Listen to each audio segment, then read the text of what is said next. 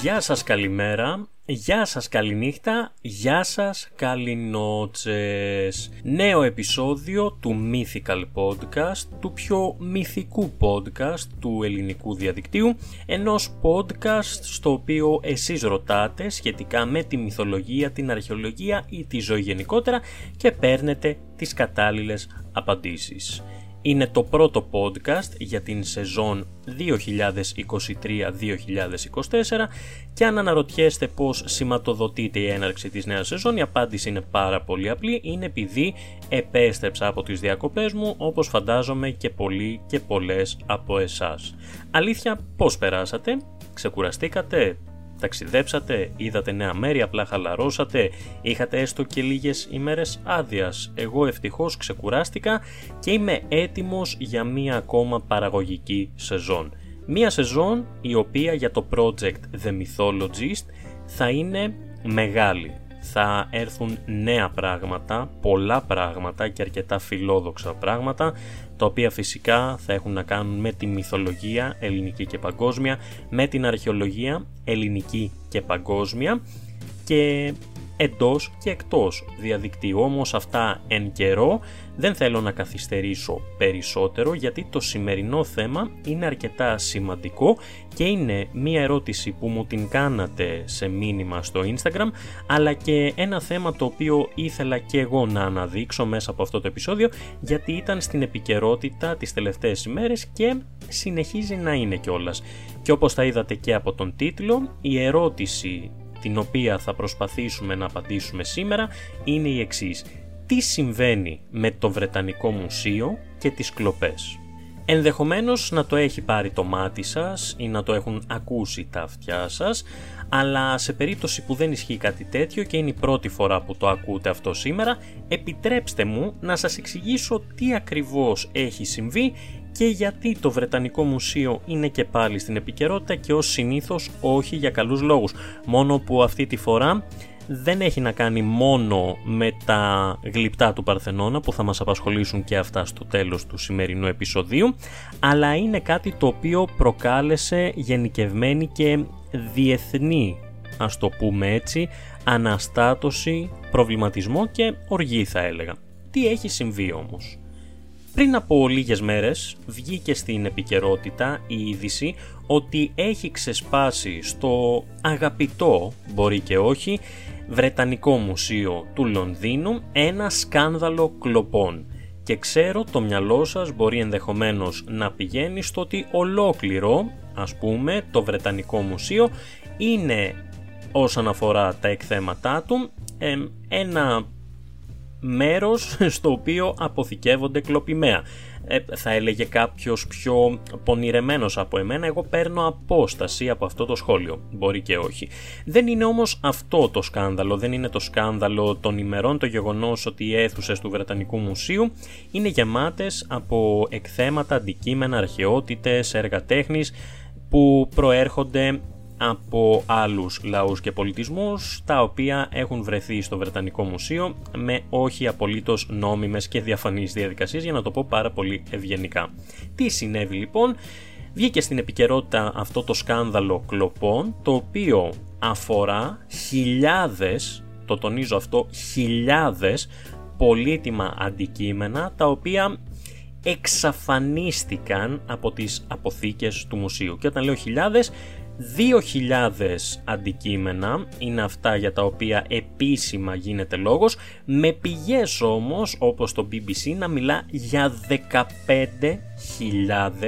πολύτιμα αντικείμενα που έκαναν φτερά από τις αποθήκες του Βρετανικού Μουσείου. Και αν θέλετε να το κάνουμε ακόμα πιο τραγελαφικό, κάποιες από αυτές τις αρχαιότητες, κάποια από αυτά τα αντικείμενα βρέθηκαν όχι με τον τρόπο που θα θέλαμε, αλλά στο eBay. Παρακαλώ πολύ, ναι, ακούσατε πάρα πολύ σωστά, κάποια από αυτά τα κλοπημαία πολλούνταν στο eBay. Το Βρετανικό Μουσείο, φίλες και φίλοι, έχει μία συλλογή που αγγίζει τα 8 εκατομμύρια αντικείμενα. Δηλαδή, θα μπορούσαμε να πούμε ότι σχεδόν για όλο τον πληθυσμό στην Ελλάδα αντιστοιχεί περίπου ένα αρχαίο αντικείμενο. Είναι ένας τεράστιος αριθμός και όμως έως το 2019 εκτίθενται μόνο 80.000 αντικείμενα. Τι σημαίνει αυτό; Ότι 8 εκατομμύρια αντικείμενα παρά 80.000 βρίσκονται στις αποθήκες, με συγχωρείτε, του μουσείου. Όταν έχεις λοιπόν εκατομμύρια αντικείμενα στις αποθήκες σου, το καλύτερο που έχεις να κάνεις είναι να τις έχεις καταγράψει σωστά, να τις έχεις αριθμίσει σωστά αυτές τις αρχαιότητες ή αυτά τα αντικείμενα εν πάση περιπτώσει και να υπάρχει ασφάλεια ως προς το ποιος μπαίνει και ποιος βγαίνει από τις αποθήκες. Τώρα, δεν πήγε πολύ καλά αυτό, διότι σύμφωνα με μαρτυρίες υπήρχαν ήδη ενδείξεις και προειδοποιήσεις από το 2019 ότι αντικείμενα από τις αποθήκες εξαφανίζονταν μυστηριωδώς και κατέληγαν προς πώληση στο συμπαθέστατο κατά τα άλλα, αν και δεν το έχω χρησιμοποιήσει, eBay. Τι έχουμε λοιπόν εδώ, κάποιος έμπαινε στις αποθήκες, κάποιος ο οποίος είχε πρόσβαση στις αποθήκες, κάποιος ο οποίος μπορούσε να εκμεταλλευτεί τα ανεπαρκή για να μην πω ανύπαρκτα μέτρα ασφαλείας και έπαιρνε αντικείμενα και τα έσπροχνε, τα πουλούσε στο eBay και ποιος ξέρει που αλλού. Αποτέλεσμα αυτού του σκανδάλου που βγήκε στην επιφάνεια ήταν αρχικά η παρέτηση του διευθυντή Hardwick Fisher, του διευθυντή του Βρετανικού Μουσείου, ο οποίος είχε πει ότι θα παρετηθεί από τις αρχές του 2024, όμως όπως καταλαβαίνετε με ένα σκάνδαλο που τον βάρινε τόσο πολύ, η ευθύνη αποχώρησε ε, και παρετήθηκε νωρίτερα. Το ίδιο έκανε και ο υποδιευθυντής του Βρετανικού Μουσείου, ο Jonathan Williams, ο οποίος δεν παρετήθηκε ακριβώς, αλλά αποχώρησε μέχρι νεοτέρας, μέχρι να διαλευκανθεί η υπόθεση και μέχρι ενδεχομένως να βρεθούν οι υπέτοι. Κάποια από αυτά τα αντικείμενα, σύμφωνα με το μουσείο, έχουν ανακτηθεί. Τα έχουν βρει, τα έχουν πάρει.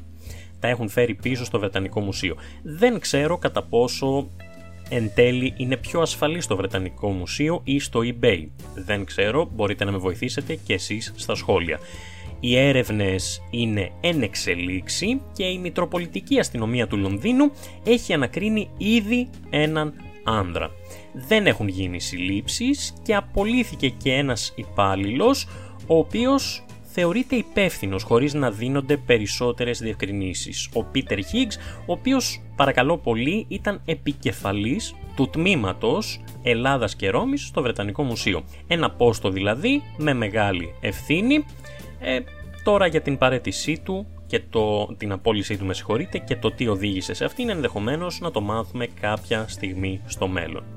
Τι κλάπηκε λοιπόν από τις αποθήκες του μουσείου, τι ήταν αυτό που κατέληξε στο eBay, ήταν χρυσά νομίσματα και πολύτιμη λύθη από τον 15ο αιώνα π.Χ. έως και τον 10ο αιώνα μετά Χριστόν. Μιλάμε δηλαδή για πολλούς αιώνες, πολλά αντικείμενα, πολλά ευρήματα, πολλές αρχαιότητες, πολλά έργα τέχνης τα οποία έκαναν φτερά. Από όσο πήρε το μάτι μου υπάρχουν ερωτήματα και για ένα αρχαίο ελληνικό νόμισμα και ένα ρωμαϊκό του 4ου αιώνα π.Χ. Τα αναφέρω αυτά όχι γιατί είναι τα πιο σημαντικά αλλά επειδή έγινε λόγος για αυτά εδώ στην Ελλάδα προφανώς γιατί συνδεόμαστε και εμείς με αυτά.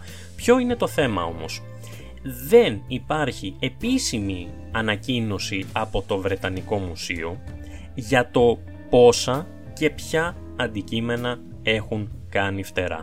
Οι πληροφορίες που βγαίνουν προς τα έξω είναι πάρα πολύ λίγες και μεταξύ των οποίων ήταν και αυτά τα αντικείμενα τα οποία σας είπα.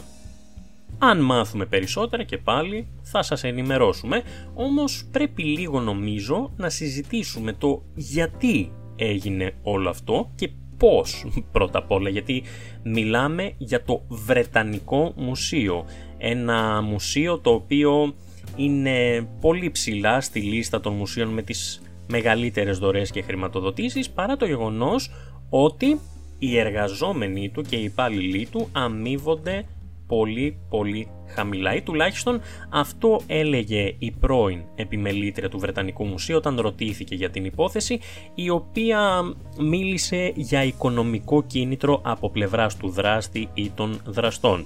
Είπε ότι η μισθή στο μουσείο είναι πενιχρή με αποτέλεσμα μεταβίας να επιζούν οι εργαζόμενοι και να μην βγάζουν ούτε καν τα βασικά τους έξοδα, ούτε το νίκη τους. Οπότε είπε ότι όταν είσαι απελπισμένος, οδηγείσαι σε τέτοιες λύσεις. Δεν ξέρω πόσο αμείβεται κάποιος υπάλληλος στο Βρετανικό Μουσείο, πολύ πιθανόν όντως η μισθή να είναι χαμηλή και να δυσκολεύονται οι άνθρωποι ε, να τα βγάλουν πέρα όμως το να κλέβεις αρχαιότητες και να τις πουλάς στο eBay ενδεχομένως και να μην είναι, ενδεχομένως έτσι, και ο πιο ορθός τρόπος για να βγάλεις χρήματα. Όμως ποιος είμαι εγώ για να κρίνω; Αυτό ήταν το κίνητρο, προφανώς και θα ήταν αυτό το κίνητρο, το οικονομικό, είτε κάποιος είναι ευκατάστατος, είτε μεταβίας επιζεί, το οικονομικό κίνητρο πάντα παίζει το ρόλο του, δεν είναι ότι μόνο οι οικονομικά ασθενέστεροι κάνουν τέτοια πράγματα, έχουμε δει και αν έχουμε δει ε, ευ, ευκατάστατους παύλου δισεκατομμυριούχους να παρανομούν για να αυξήσουν τα κέρδη τους. Όμως πρέπει να δούμε λίγο και το πώς ακριβώς έγινε αυτό γιατί όπως είπα είναι το Βρετανικό Μουσείο πάνω κάτω είναι αυτό που σας είπα στην αρχή. 8 εκατομμύρια σχεδόν αντικείμενα στις αποθήκες του μουσείου. Χρειάζονται πολύ συγκεκριμένα πράγματα για να είναι ασφαλής ένας τόσος μεγάλος αριθμός αντικειμένων. Έλα όμως που δεν ήταν. Όπως καταλαβαίνετε υπήρχε ελιπέστατη ασφάλεια και αδυναμία ελέγχου. Τι σημαίνει αυτό; Ότι όποιος ήθελε ενδεχομένως έμπαινε και όποιος ήθελε έβγαινε χωρίς τον απαραίτητο έλεγχο, κυρίως όταν έβγαινε. Αν με ρωτάτε, δεν είναι ότι θα τους ψάχναν και τις τσέπες από ό,τι κατάλαβα ή τις τσάντες για το αν πήραν κάτι μαζί τους.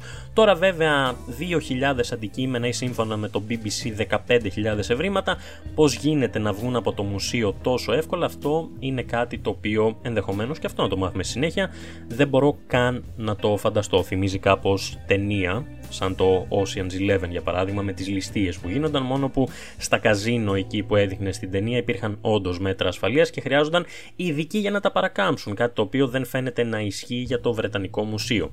Επίσης το γεγονός ότι έλειπαν αντικείμενα από τις αποθήκες και άργησαν να το καταλάβουν αρκετά χρόνια ή και όταν το κατάλαβαν δεν ήξεραν ακριβώς ποια αντικείμενα είναι αυτά, δείχνει ότι είχε γίνει πολύ κακή καταλογογράφηση. Δηλαδή, όταν έχεις έναν τόσο μεγάλο αριθμό αντικειμένων στις αποθήκες, πρέπει να καταγραφούν σωστά, να καταλογηθούν, να υπάρξει περιγραφή, ταξινόμηση κτλ. Δεν τα ξέρω κι εγώ ακριβώς, δεν έχω δουλέψει στις αποθήκες μουσείου για πάρα πολύ, πόσο μάλλον σε ένα τόσο μεγάλο μουσείο, αλλά το θέμα είναι ότι κάποιος που ξέρει, που εργάζεται στο μουσείο και ξέρει από πρώτο χέρι τι δεν είναι καταλογογραφημένο ή τι δεν είναι σωστά καταλογογραφημένο, είναι πάρα πολύ εύκολο από ό,τι φάνηκε τουλάχιστον να κάνει κάτι τέτοιο. Είτε γιατί δεν υπάρχει ο έλεγχος, είτε γιατί μπαίνει μέσα, παίρνει κάτι και αργούν να καταλάβουν ότι λείπει αυτό το κάτι, αν και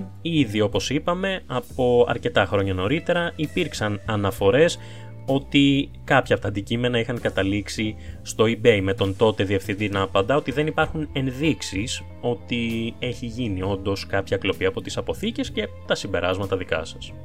Τι ακριβώς εννοώ ότι είχαν γίνει κάποιες αναφορές; Σύμφωνα με το BBC και πάλι, ο έμπορος τέχνης Ιτάι Γκραντέλ είχε ενημερώσει το μουσείο ότι παρατήρησε ένα κομμάτι ρωμαϊκού θράψματος να βγαίνει προς πώληση διαδικτυακά. Εκεί ήταν που ο διευθυντής του μουσείου και ο αναπληρωτής του τον διαβεβαίωσαν ότι δεν υπήρχαν ενδείξεις παραβάσεων, και ότι τα αντικείμενα που υποδεικνύει βρίσκονται στο μουσείο. Τώρα αυτό, τι να σας πω, εμένα δεν μου βγάζει και πάρα πολύ νόημα, αλλά και πάλι ποιος είμαι εγώ να κρίνω. Έφτασαν οι καταγγελίες μέχρι και τον πρόεδρο του μουσείου, τον George Osborne, ο οποίος είχε πει σε αυτόν τον εμποροτέχνη, τον Γκραντέλ, τον Ιανουάριο του 2023 ότι έχω λάβει σοβαρά υπόψη μου τις παρατηρήσεις σας και με αυτές τις 1, 2, 3, 4, 5, 6, 7, 8 λεξούλες το άφησε να περάσει και φτάσαμε εδώ που φτάσαμε.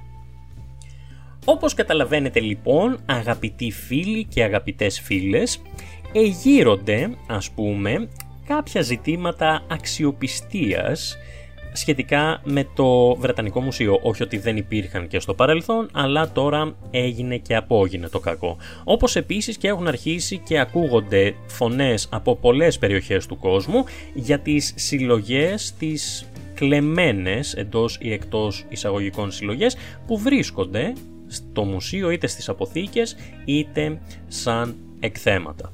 Το θέμα βέβαια σχολίασε και η δική μας, η καθημάς υπουργός Πολιτισμού, καθημών, καθημάς, η Λίνα Μενδώνη, η οποία είπε ότι με το σκάνδαλο αυτό καταραίει το τελευταίο επιχείρημα του Βρετανικού Μουσείου για την ασφάλεια των γλυπτών του Παρθενώνα διότι καταλήγει ότι οι υπεύθυνοι εκεί δεν έχουν συνέστηση της αξίας και των αξιών τους γιατί αν είχαν θα τα αντιμετώπιζαν με λιγότερη αλαζονία. Η αλήθεια είναι ότι άμα ψάξετε κι εσείς λίγο θα δείτε την αλαζονία ε, στο ύφος και στα λόγια των ε, ηθινόντων του Βρετανικού Μουσείου και όντως ένα από τα επιχειρήματα για το, την μη επιστροφή των γλυπτών του Παρθενώνα στην Ελλάδα ήταν διαχρονικά η ασφάλειά τους. Δηλαδή σου λένε οι Βρετανοί, ξέρεις κάτι, εμείς εδώ στο Βρετανικό Μουσείο μπορούμε να εγγυηθούμε την ασφάλειά τους πολύ καλύτερα από ό,τι μπορείτε εσείς στην Ελλάδα ή στην Αθήνα. Και γελάσαν και τα τσιμέντα ή για να μην πω καλύτερα και τα μάρμαρα στον Παρθενώνα, ξέρετε, το ναό επάνω στην Ακρόπολη, ξέρετε από εκεί που λείπουν κάποια γλυπτά. Θέση πήρε και η πρόεδρος του Συλλόγου Ελλήνων Αρχαιολόγων, η Δέσποινα Κουτσούμπα, η οποία ήταν λίγο πιο εμ, δεικτική, όπως θα έπρεπε κατά τη γνώμη μου άλλωστε, είπε ότι το, μουσείο, το Βρετανικό Μουσείο έχει αποτύχει πολλές φορές στην αποστολή της φύλαξης των συλλογών. Δεν είναι όντως η πρώτη φορά που υπάρχουν κλοπές από το μουσείο, είναι η πρώτη φορά που είναι τόσος μεγάλος ο αριθμός.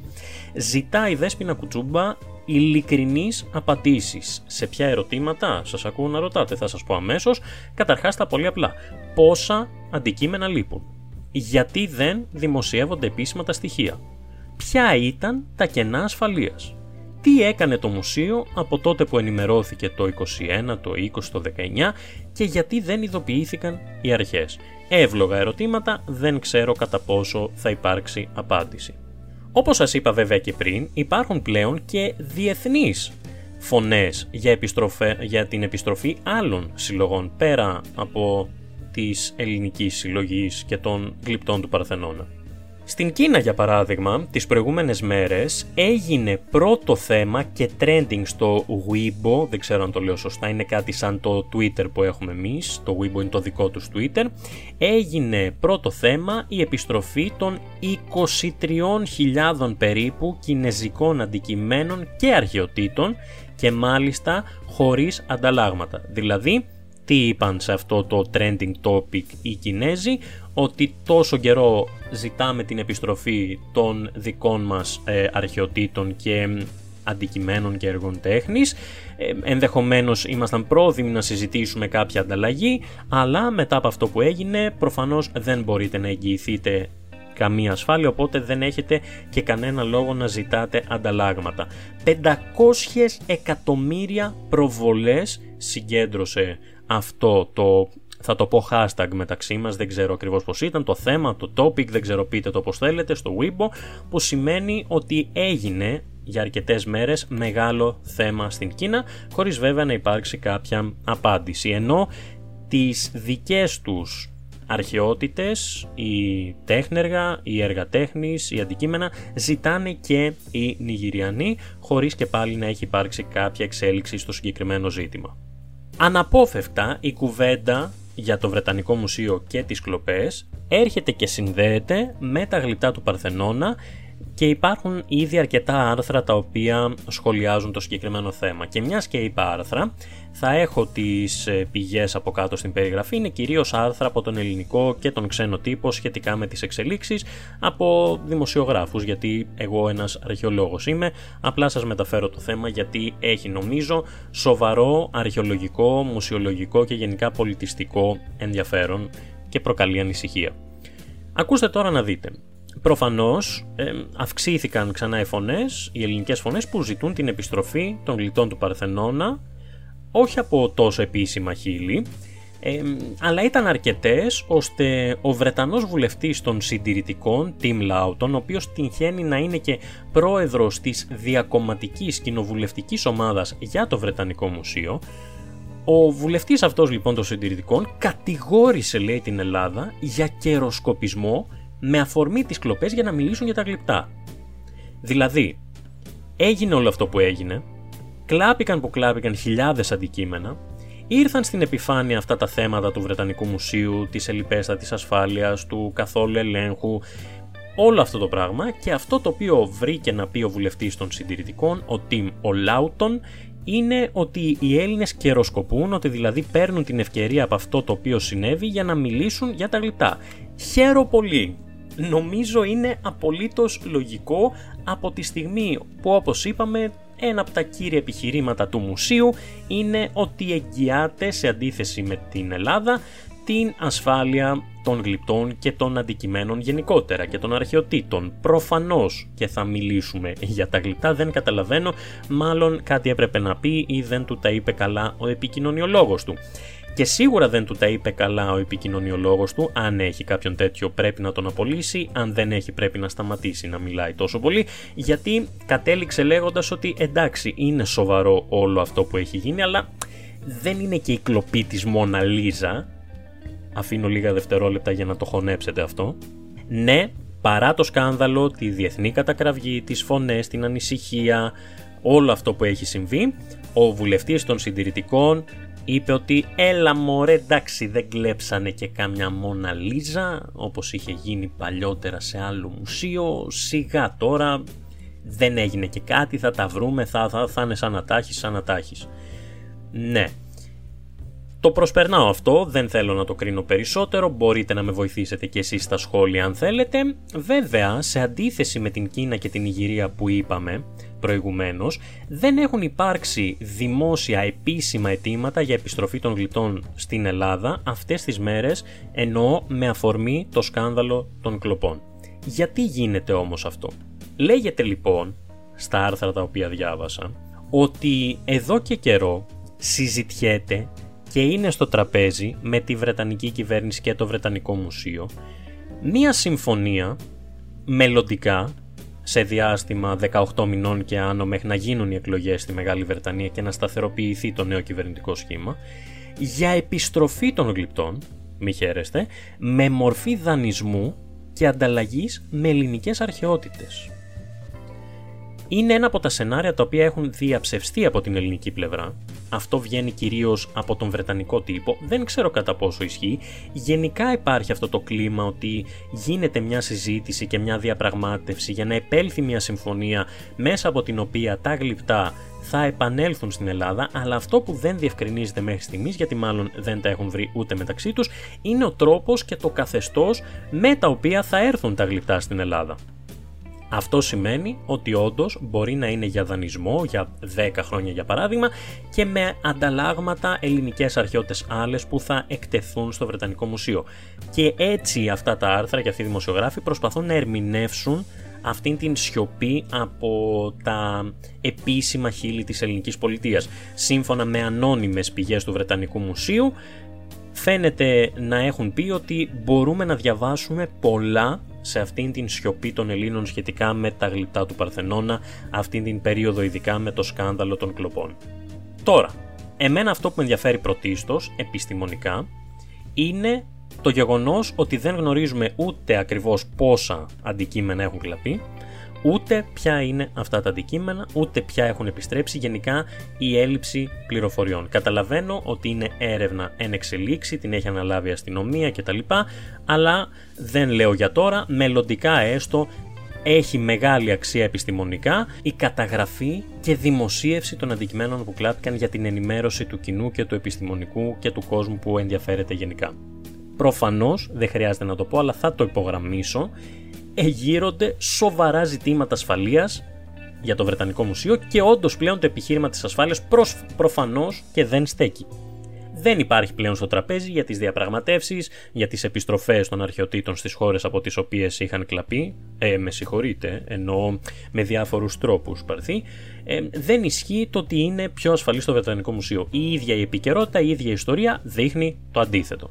Τώρα, σχετικά με τη συμφωνία που λέγεται ότι βρίσκεται στο τραπέζι μεταξύ της ελληνικής πολιτείας, της Μεγάλης Βρετανίας και του Μουσείου, δεν ξέρω, όπως και κανένας δεν ξέρει φαντάζομαι πέρα από αυτούς που εμπλέκονται στις διαπραγματεύσεις, τι είδους συμφωνία επιδιώκεται. Όμως πρέπει να πούμε ότι ο δεκαετής δανεισμός με ανταλλαγή άλλες ελληνικές αρχαιότητες δεν ήταν ποτέ πόσο μάλλον τώρα μετά από αυτά τα οποία γίναν στο Βρετανικό Μουσείο, αποδεκτός. Δεν είμαι ο κατάλληλος να προτείνω το τι θα μπορούσε να γίνει, γιατί το να πάμε και να τα πάρουμε και να φύγουμε δεν είναι κάτι το οποίο παίζει, οπότε πρέπει να γίνουν όντως διαπραγματεύσεις. Το που θα καταλήξει αυτό δεν το γνωρίζω, αλλά σίγουρα δανεισμός είναι σαν να αποδεχόμαστε ότι ανήκουν στο Βρετανικό Μουσείο οι αρχαιότητες αυτές, κάτι το οποίο προφανώς δεν ισχύει στην πραγματικότητα. Αυτά είχα να σας πω για το πρώτο επεισόδιο της νέας σεζόν του Project The Mythologist και του Mythical Podcast. Θέλω να ευχαριστήσω πάρα πάρα πολύ τους Patreons του καναλιού που ακόμα και το καλοκαίρι στήριζαν συνεχώς έμπρακτα και δυναμικά την προσπάθεια. Το εκτιμώ πάρα πάρα πολύ και γι' αυτό και στο YouTube θα δείτε στο τέλος τα ονόματά τους και πάλι. Να πω ότι αν σας αρέσει το Mythical Podcast μπορείτε να το βαθμολογήσετε με 5 αστέρια αν θεωρείτε ότι είναι ένα podcast 5 αστέρων βεβαίως βεβαίως και φυσικά το στηρίζετε με τα σχόλιά σας τα οποία γίνονται γίνονται τα θέματα συζήτησης των επόμενων επεισοδίων. Οπότε Πείτε μου τη γνώμη σας για όλο αυτό το θέμα από κάτω. Θέλω πραγματικά να δω τι απόψεις έχετε και εσείς. Ελπίζω να σας βοήθησε αυτή η συλλογή πληροφοριών που έκανα για εσάς στο σημερινό επεισόδιο και μέχρι την επόμενη πέμπτη και το επόμενο επεισόδιο του Mythical Podcast εύχομαι σε όλους και σε όλες να είστε καλά.